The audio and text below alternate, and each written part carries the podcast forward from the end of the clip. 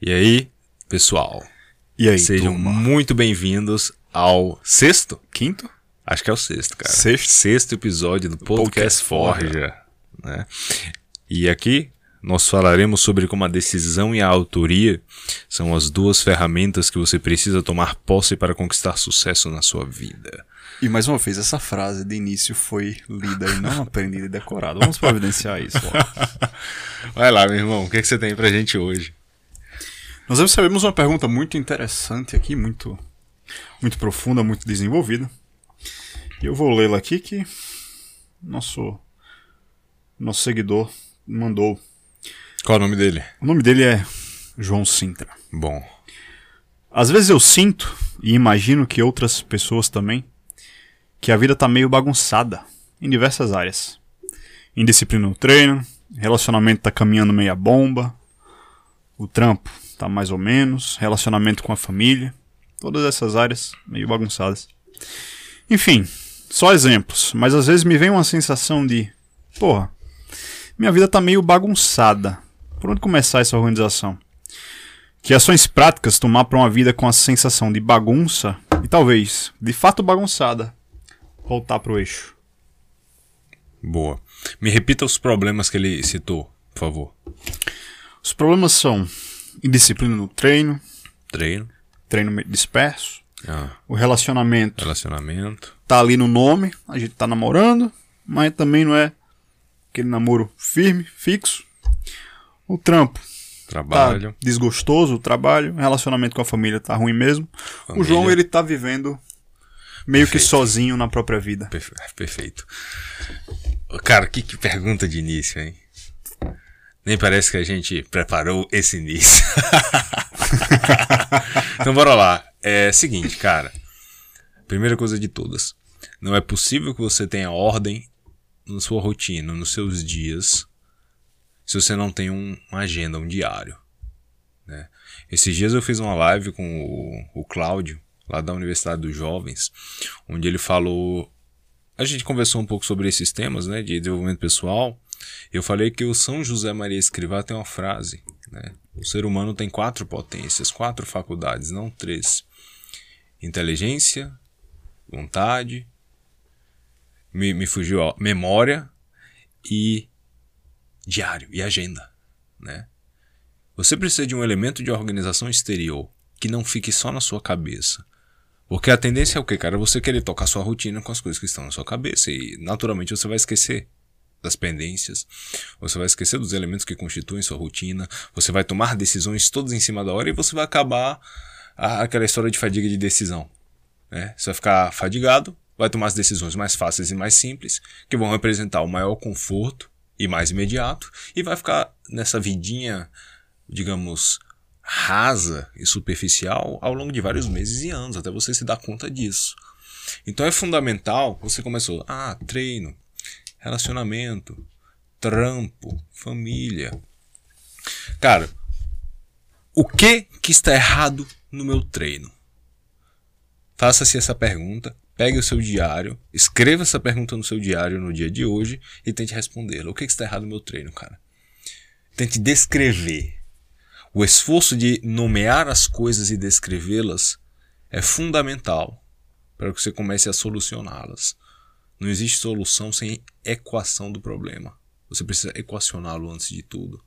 E um dos maiores problemas que as pessoas têm é que elas não têm linguagem o suficiente porque elas não tiveram contato com literatura para que elas consigam falar sobre o que está acontecendo.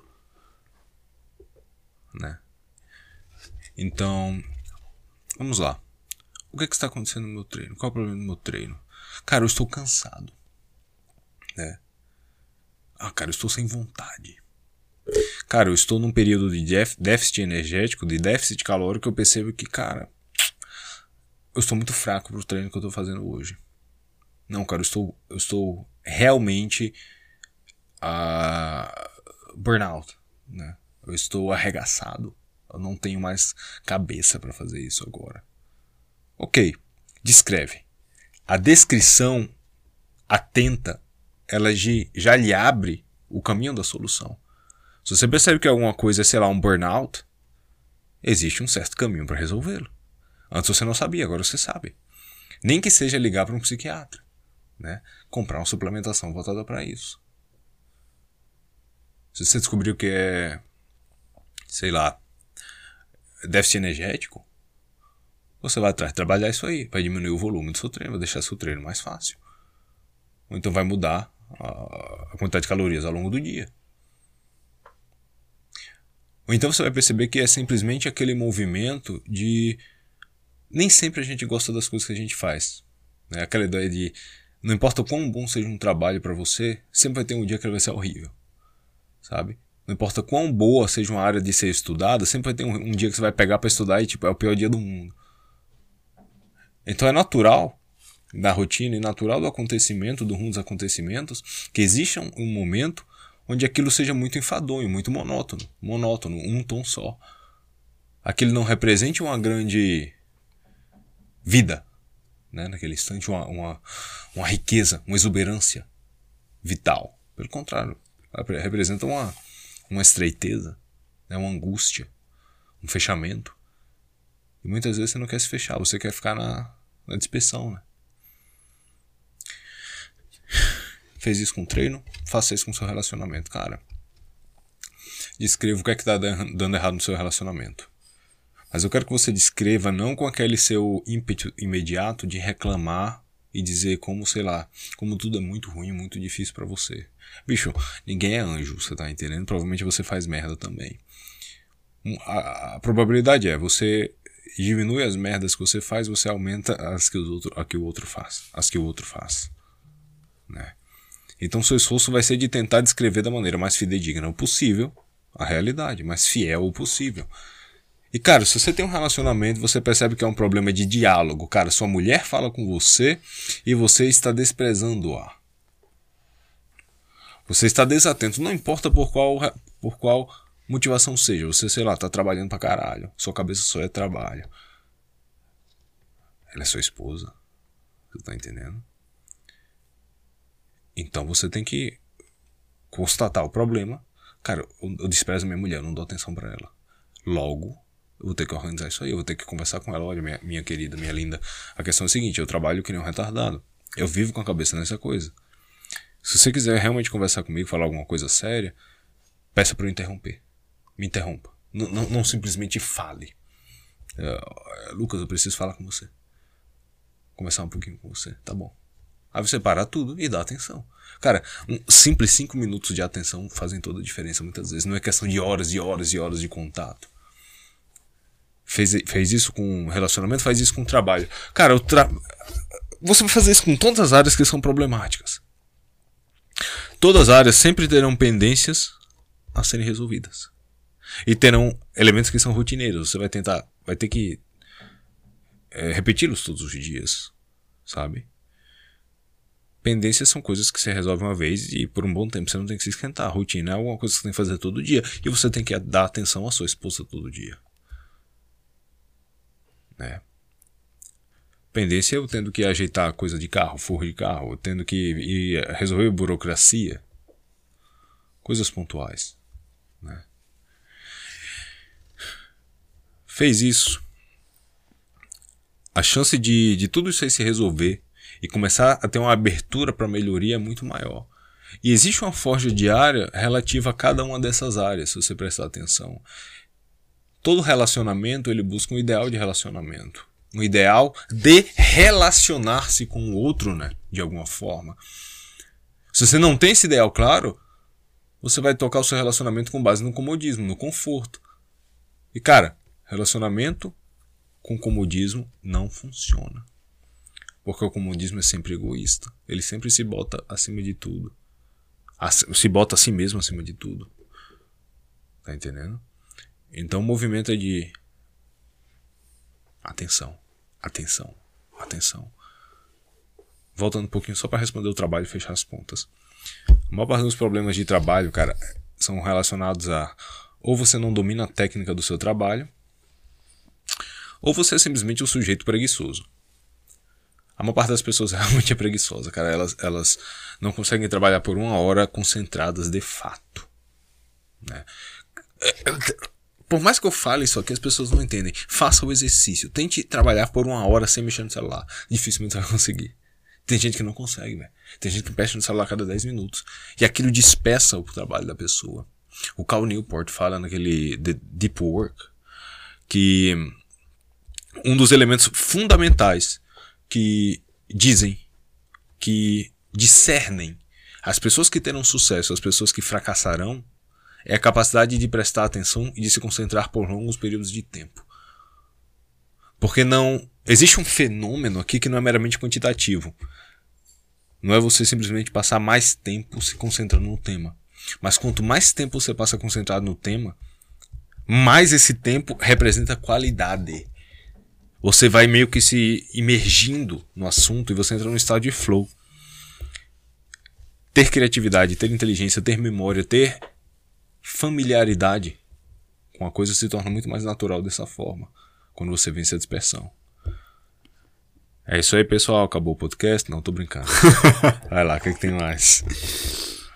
Nós temos algumas duas perguntas conectadas aqui na nossa caixinha. É... Uma moça pergunta: Como motivar o namorado a querer mais? ele faz o que peço, mas ele não tem ideias próprias. E outro rapaz aqui, não sei se. Tá bom demais, lá, continua, continua. não sei se esse rapaz é coincidentemente namorado dessa moça. Por que algumas pessoas têm uma inquietação tão grande para sair do lugar e ser mais, e outras são tão acomodadas? Então são, são, são perguntas relacionadas aqui, né? Por que nós temos pessoas que querem mudar de vida querem conquistar mais, querem mudar sua própria condição. E será que é possível que você incuta esse espírito no seu cônjuge, seu namorado, sua namorada? O que é que você me diz?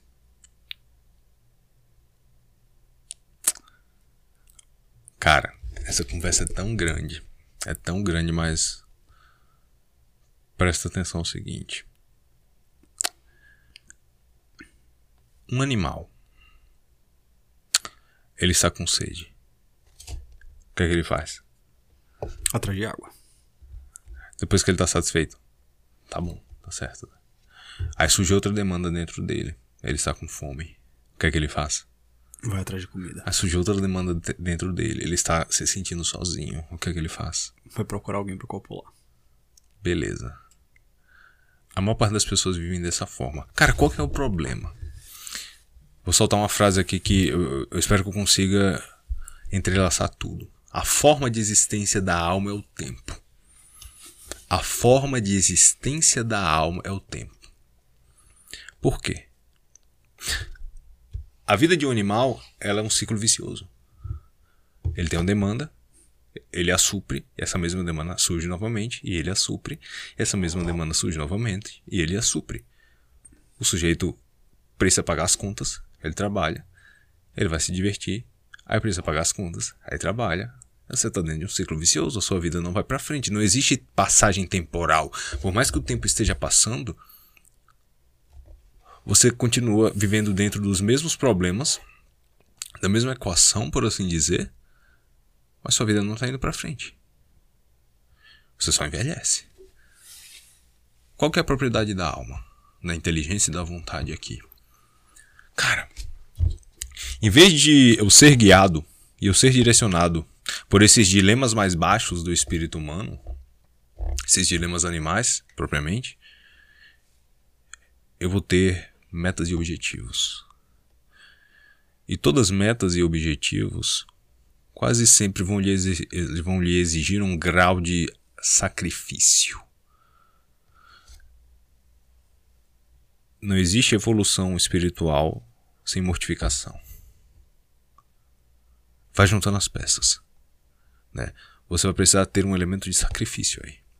Você quer ser rico, Pedro. Cara, você acha que se você viver dentro do ciclo vicioso, você vai conseguir ser rico? De forma alguma. Algum elemento de morte própria daquelas suas, das suas vontades inferiores vai ter que existir. Inferiores vai ter que existir.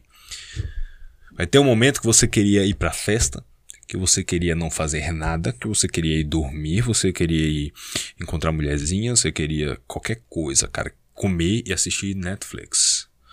Para assistir o quê? La Casa de Papel, né? El Professor. E não, não vou fazer isso. Vou ficar aqui estudando. Vou ficar aqui trabalhando. Você percebe que nessa decisão você acabou de morrer? Uma parte sua foi assassinada. Um homem que realiza uma vida é um homem que mata várias vidas. Um homem só é capaz de ser coisas, concretamente falando, conforme ele é capaz de matar coisas ao longo da vida dele. Vou lhe dar um exemplo muito simples. Tudo, no fundo, é uma questão de decisão. Isso não é um PPL só por decisão, você está entendendo? Isso é de fato a realidade das coisas. Tudo é uma questão de decisão. Você está andando na rua e você vê uma mulher. Você nota que existe uma mulher. Você tem duas opções. Você olha ou você não olha. Você tem uma decisão a tomar. Essa decisão representa um certo modelo de vida que você está buscando. E muitas vezes o modelo de vida que você busca intelectualmente não coincide com o modelo de vida que você age segundo as leis. Então existe aqui uma, uma espécie de dissociação, quase uma dissonância cognitiva, entre as ideias que encantaram a sua inteligência e as realidades que encantaram seus sentidos. E você fica numa eterna tensão entre essas duas coisas. Essa é a tensão da vida humana, não tem como nunca ela ser resolvida. Né? Mas você continuamente permite que os encantos materiais lhe vençam. Por quê? Porque você quer simplesmente continuar naquele ciclo. Né?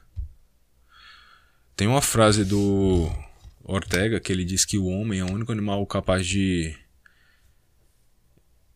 beber sem sede e amar sem tempo. Caralho, Pedro. Medita um pouco nisso aqui. Ele é capaz de beber sem sede e amar sem tempo. O amor é eterno. Você vai durar 80 anos, 70, 90, 100. Se você for aqueles caras lá meio ciborgue, você vai durar 160, talvez, meio Darth Vader, né? Mas você está sendo orientado completamente por outra coisa, por outra parte. Então a questão é: tudo começa dentro de uma decisão. Cara, qual parte de você você quer que se sobressalte? Essa parte mais baixa que vive dentro de um ciclo vicioso animal, cujo tempo não faz diferença nenhuma, porque você só fica mais velho, mas continua sempre em torno dos mesmos problemas. Ou não. Você vai ser propriamente uma personalidade intelectual que vai ser guiada pela sua inteligência e vai buscar esses objetivos e vai dedicar seu tempo para que cada dia seja um bloco a mais no edifício até uma construção final. Sabe? Nenhum edifício se faz em um dia. As pessoas têm essa pressa. Os ciclos viciosos eles se resolvem muito rápido. Você tá com sede, você tá. E tipo, a, a sede passou. Grandes construções. Não é tipo, estudei um dia, eu tô genial. Não é. É tipo, treinei um dia, eu tô forte. Não, cara, você vai ter que treinar por 10 anos. Você vai ter que estudar a sua vida inteira. Sabe o que é vida intelectual? Estudar até o fim da sua vida. Se você condicionou o seu gosto pelo estudo enquanto você estiver relacionado a é, não relacionado, mas atrelado a instituições burocráticas, você não tem interesse intelectual genuíno. Desde a sua alma. Você só tem interesse a partir de uma função. Não é você. É algo que você representa. Existe um, um grande abismo entre essas duas coisas. Enfim, para acabar esse tema, existe um, um sujeito francês chamado Paul Valéry V-A-L-E-R-Y. Cara, gosto muito dele. Ele escreve muito bem, escreve muito bonito. Ele tem a seguinte frase: Um grande homem morre duas vezes. A primeira como homem, e a segunda como grande homem.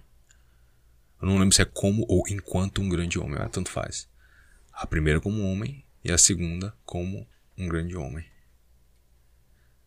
Por que ele morre primeiro como homem? Porque ele tem que matar alguma parte dele, já que a parte maior dele sobressaia, sobressalte e se torne propriamente a personalidade onde o eu é o elemento dominante numa circunstância. Cadê o pezinho pra mim? Me perguntaram uma vez qual é a maior dificuldade de trabalhar com equipe presencial. Né? Qual a diferença de trabalhar com equipe presencial e com equipe remota? Eu digo, na equipe presencial, toda hora o meu pé é pego pelo, por uma chave de pé no meu, no meu sócio aqui. Ai, ai. É, e, assim, na prática, como uma mulher pode incutir no seu namorado, no seu esposo, um desejo de mudar, de querer mais, tirar ele dessa acomodação? Isso é possível? Sim. Cara, eu enxergo duas coisas. Primeiro, é muito difícil você mudar alguém sem antes você ter mudado você mesmo, sabe? Por exemplo, você quer, quer falar pro cara, sei lá, treinar e você nunca levou isso a sério, você não apoia ele, você não ajuda ele, sabe? Primeiro de tudo, seja. Aquelas coisas têm de ser em você. É óbvio que você não vai precisar ser as mesmas coisas que ele, porque ele é um homem. Mas você sendo boa em ser mulher, vai, pra, vai praticamente impulsioná-lo a ser bom em ser homem. Sabe? Isso aqui é um, um, uma questão um pouco mais profunda. Não dá pra falar aqui em tipo 5 minutos. Mas seja você uma boa mulher enquanto boa mulher. Faça bem o que você deve fazer bem. Né? Isso vai ser uma grande força para ele. Se você tenta falar essas coisas assistindo Netflix, comendo porcaria, você nunca estuda, você não leva a sua vida a sério. Todo mundo trabalha, cara. Todo mundo trabalha de alguma forma, seja em casa, seja para alguém, seja empreendendo. E você não leva o seu trabalho a sério. Existe uma visão de trabalho muito materialista que é tipo pensar meramente em produtividade. Né? Ah, parâmetros de performance. É, ah, foda-se. O trabalho de fato ele deve ser visto como, como eu já falei aqui, um expediente de encontro com a virtude. O, trabalho ele é para ser aproveitado, porque todo toda decisão de trabalho significa você estar abdicando de lazer, de prazer, dessas coisas. De fazer qualquer outra coisa que seria muito mais confortável do que parar para trabalhar. Né? E esse movimento de mortificação que é o trabalho, ele deve ser oferecido. oferecido a Deus. Esse movimento pode existir dentro de você. E você transforma uma atividade que outrora seria muito mais rasteira, meramente ligada a pontos de produtividade, e transforma, transforma num caminho de santificação. Literalmente num caminho de, cara, eu estou me transformando uma pessoa melhor. Existe uma alquimia aqui dentro de mim acontecendo. Né? Eu não estou só me tornando mais produtivo eu estou me tornando outro. Uma outra versão de mim está saindo disso aqui.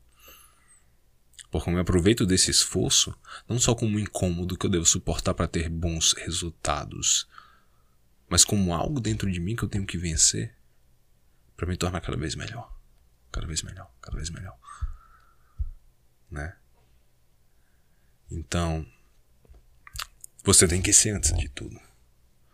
Quem é, é pão para os outros. E quem come pão e se alimenta, percebe que, cara, isso aqui é bom. Eu posso eu posso ser assim para os outros. Eu posso ser pão para os outros. Eu posso alimentar os outros com a minha presença. Eu posso ter uma vida tão dedicada que pessoas que passam, sei lá, 10, 15 minutos, uma hora perto de mim vão sair mais ricas. E quando tem gente que você passa uma hora perto dela, você só sai pior. Tem uma pessoa que eu não, não vou falar aqui quem é, mas, tipo, tá trabalhando lá em casa. E. Bicho, eu nunca vi uma pessoa tão negativa na minha vida. Sabe? Nunca, nunca, nunca. Tudo é fracasso, tudo é, é miséria. Ah, eu sou uma cabeleireira falida. Tudo é tristeza, tudo é miséria. Cara. Você acaba acreditando em si mesmo. Né? Segundo, apresentando a ele modelos masculinos. Toda educação é baseada em modelos. Você pode pegar modelos mais. Como posso dizer? Reduzidos. Que são modelos meramente instrucionais, instrutivos. Você quer que saia um sujeito instruído tecnicamente em alguma coisa ali. Tipo IFRN, sabe? Você quer um sujeito de edificações. Um sujeito de geologia. Eu ia falar genealogia. um sujeito de geologia. Ou então você pode formar um humano. E por isso que existe a matéria humanidades. Você pode tirar um sujeito melhor. Um sujeito que olha para si mesmo e o coeficiente de translucidez ali é muito grande. A prática da confissão dele é muito continuada. É, muito, é, um, é uma prática perpétua. Então, tipo, porra. Precisa de modelos. E não são modelos meramente técnicos, são modelos humanos. Ele tem que olhar para certos homens e ver, cara, eu quero ser essas pessoas. Existe uma diferença entre eu gosto dessa pessoa. Cara, você já percebeu a diferença entre um livro que você gosta, mas não gostaria de tê-lo escrito, e um livro que você gosta e, caralho, eu queria escrever como esse sujeito. Você já teve a sensação? Já. Eu lembro que eu tava lendo Ilíada, e Ilíada é um puta livro, eu gosto muito. Né? De vez em quando eu releio. Mas Shakespeare eu releio sempre. Todo ano eu releio Shakespeare. Uh, e tava lendo, sei lá, Rei eu gosto. Né? Minha, minha favorita é Romeo e Julieta, mas eu gosto muito de Rei. Falei, cara, eu gosto muito disso aqui, mas eu não gostaria de ter escrito essa obra. Daí eu fui e li um livro, O Grande Gatsby. Cara, eu gostaria de ter escrito essa obra. Eu fui li um livro, A Rebelião das Massas, do Ortega. Eu gostaria de ter escrito esse livro. Você lê um livro Jardim das Aflições no Olavo. Você já, já folheou aquele livro, cara? Não. Eu vou trazer só pra você folhear. Os arranjos estéticos que o Olavo faz são umas, são umas coisas assim, fenomenais, cara. Eu olho aquilo e falo, cara, eu queria escrever assim. Eu queria escrever assim. É, é aquela história do código ergo mussum, né? Rompantes de, de erudição, mesclados com aquela meio que sacanagem, tá entendendo? Brasileiro. Brasileiro. É um negócio interessante. Então é isso, cara. Você precisa de modelos e você precisa ser. É assim que você influencia as pessoas. Perfeito. Tem alguma pergunta mais leve aí, não? Alguma bobeirinha? Temos uma, uma pergunta excelente aqui. O que mudou em você depois que você foi Pô. pai? Cara, é difícil responder isso aí, sabe? Uh,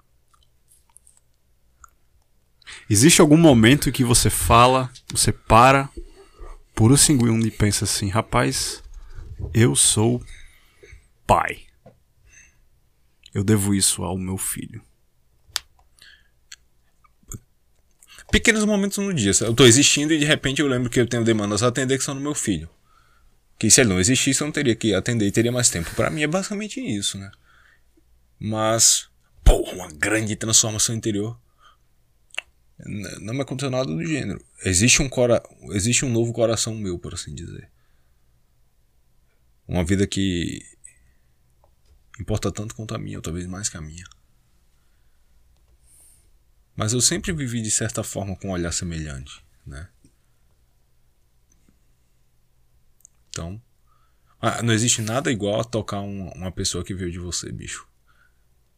Você pode tocar sua esposa seus parentes, mas tocar um sujeito que veio de você é outra coisa. Outra coisa totalmente diferente. Você olha no olho dele e, cara, é outra coisa. Mas é isso. É basicamente isso. Aqui não tem muita mágica, não. Tem muito romantismo é. nesse podcast. e aí? Muito bem. Por hoje. Da, é, deixa, eu, deixa eu dar uma renovada aqui nesse negócio. Vamos ver se temos mais, mais e melhores perguntas. Namorada tem medo do relacionamento dar errado. Como transmitir mais segurança a ela? Se eu só explicar uma coisa que, que eu rio, não é porque eu acho ridículo essas perguntas, é porque eu pensava essas coisas, sabe, antes. Repita aí, por favor. Como transmitir segurança pra ela? é?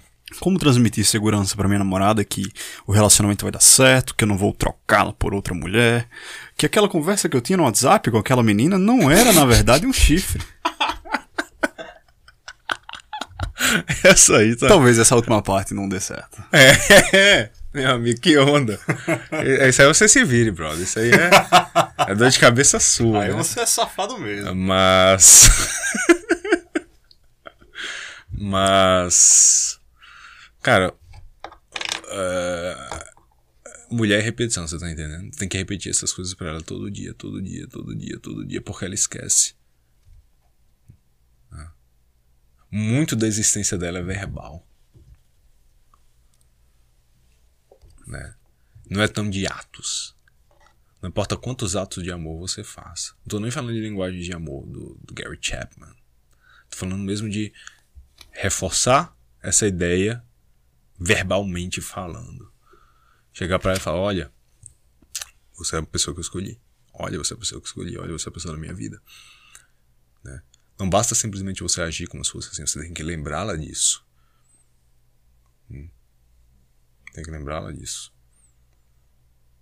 Todos os dias. É, Continuamente.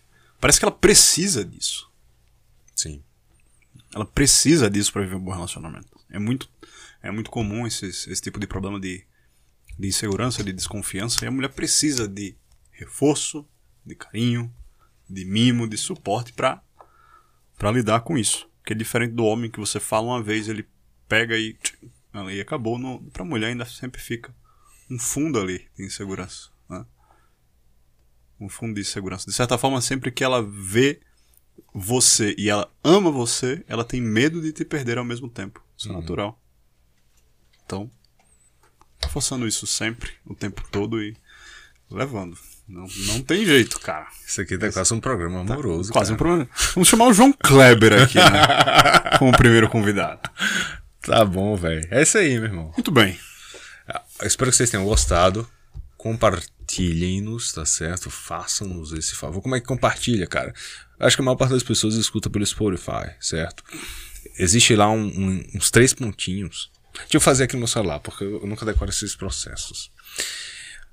Você entrou no podcast Forja. Existem aqui três pontinhos. Daí você aperta neles e desce e esque- e tá escrito lá embaixo compartilhar. Aí você bota copiar. Não, você bota Instagram. Ou então copiar link. Se você tiver rasta pra cima. E bota lá no Instagram. Me marca. Marca o Pedro.